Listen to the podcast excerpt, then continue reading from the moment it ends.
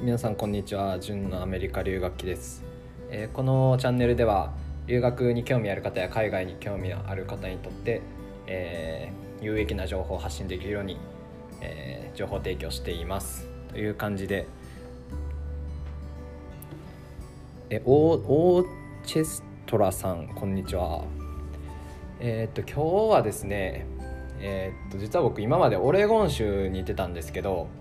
えーっとインディアナ州っていうところに昨日引っ越してきましてでまあ今日落ち着いたんで、まあ、こんな感じで発信してるんですけど、まあ、その話をちょっとしようかなと思います。あこんにちは。えーっとですね、まあ、今までなんでオレゴン州に行ってたのかっていうのは前話したかもしれないんですけどもう一回さらっと説明しておくともともとも僕あの大学院に行きたくてアメリカに来てでまあ語学が足りないっていうことで語学プログラムに入ってたんですけどえーっとですね、まあ、それで、まあ、大学院大学、まあ、両方あるオレゴン州立大学っていうところに付属してるイントっていう団体が運営してる、えーっと語学プログラムを僕受けてました、まあ、ちょっとややこしいんですけどそのイントっていうのがその大学と提携してキャンパス内に入ってるっていう形のプログラムでした。でまあただちょっとねもうこれもねもう予想外がね留学はつきものっていうのはあるんですけどえーっと僕の行きたいアスレチックトレーナーのプログラムを僕は取りたいんですけどトレーナーになりたくて、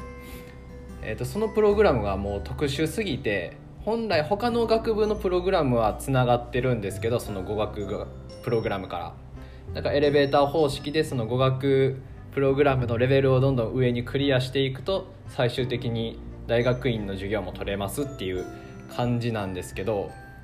えー僕のそのトレーナーのプログラムだけ特殊すぎてあの繋がってないっていうのが渡米してすぐぐらいに分かって、まね、そこが繋がってると思ってねね簡単にちょっと入学もできるならと思って結構高いんですよね。そのそこのイントの学費が。高いのを少し我慢して行ってた節はあったんですけど、まあ、それならということでちょっと違うプログラム安い、ね、どこともあのつながってないただの語学学校みたいなところを1個挟んで今回、えーっとインディアナ州にある今度はコミュニティカレッジっていうところに付属してる語学プログラムに入ることにしました。あともさんこんにちは。えーっとそれでですね個人的にはですけど、まあ、今までそれで大学の付属の語学プログラムであったり、えー何も付属してないプログラムを受けてで今回コミュニティカレッジの語学プログラムを探して、まあ、入ることを決めたんですけど、まあ、ここのメリットみたいなのをちょっと紹介しておこうかなと思います。まあ、結構僕的にはこの3つ今まで来た中でおそらくですけど本留学を考えてる方であればこのコミュニティカレッジに付属してる語学プログラムに入るっていうのはかなり個人的におすすめです。はい、っていうのもですね、えーそもそも普通にアメリカ人も大学にいきなり入る人はもちろんいるとは思うんですけどコミュニティカレッジっていうのは学費が安いんですよね。もともとできた経緯が、まあ、どんな人でも教育を受ける権利があるっていうところを満たすために、まあ、低所得の、えー方も入れる学校みたいな位置づけで、えー、と梅ックスさんこんにちは。えっ、とあお疲れ様です。えっ、とそうですね。その低所得の方も入学できるっていうことを目的に、えーできたのがコミュニティカレッジっていうところで、まあ、そんなになんか専門的なこととかはやってるところは少ないはずなんですけど、まあ、その大学に入って受けるであろうあの基礎科目ですね共通科目みたいなところはここで取れてしまうんであフォローありがとうございます。ブロッコリーは体にいいです。それは何のことでしょうね。ブロッコリーは確かに体にはいいと思いますけど。皆さん見ていただいてありがとうございます。えーっとそれでそうそうコミュニティカレッジですよねまあそれでそこであの共通の部分、まあ、どこの大学でも最初に学ぶようなところを安くコミカレで学んでしまってから、普通の大学に転校するっていうのが結構あのメジャーな大学生のやり方であるんですよね。なんでまあ本留学を考えてる方もあの、まあ、学位と日本で取ってない方であれば結構そういうやり方は個人的にはすごいおすすめだなと思います。そうするんであればその語学学校もですねあのコミカレに付属してるところの方があの個人的にはいいと思いますね。その後コミカレにスッと入れるんであとは環境にも慣れれるんでキャンパスであったりとかその周りの場所とかにも慣れれるんで、まあ、コミカレ入ってからあコミカレの付属してる語学プログラムに最初から。僕はちょっとそれ気づけなかったんで最初ちょっととんでもないところに入ってしまったんですけど、まあ、最初にそういったところを選ぶのは個人的にはだいぶおすすめではあります。はい、まあ、そんなところですかね。安いっていうのと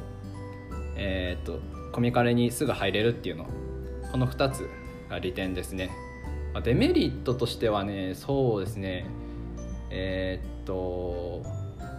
結構僕もコミカレ調べたんですけどあナンシーさんこんにちは。ありがとうございます。えー、っとコミカレ調べたんですけどあの TOEFL が結構大学ほど必要ないですよみたいなの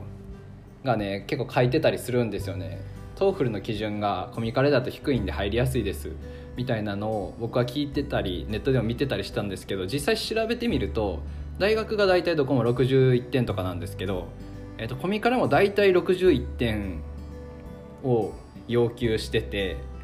でもっと低いところとかもあるんですけどもなんかめ極端に低いところとかもちろん制限がないっていうところもあるんですけどそういったところは大概あの僕が調べる限りでは大学独自の入学テストみたいなのがあって、まあ、それに語学的にクリアできなかったら、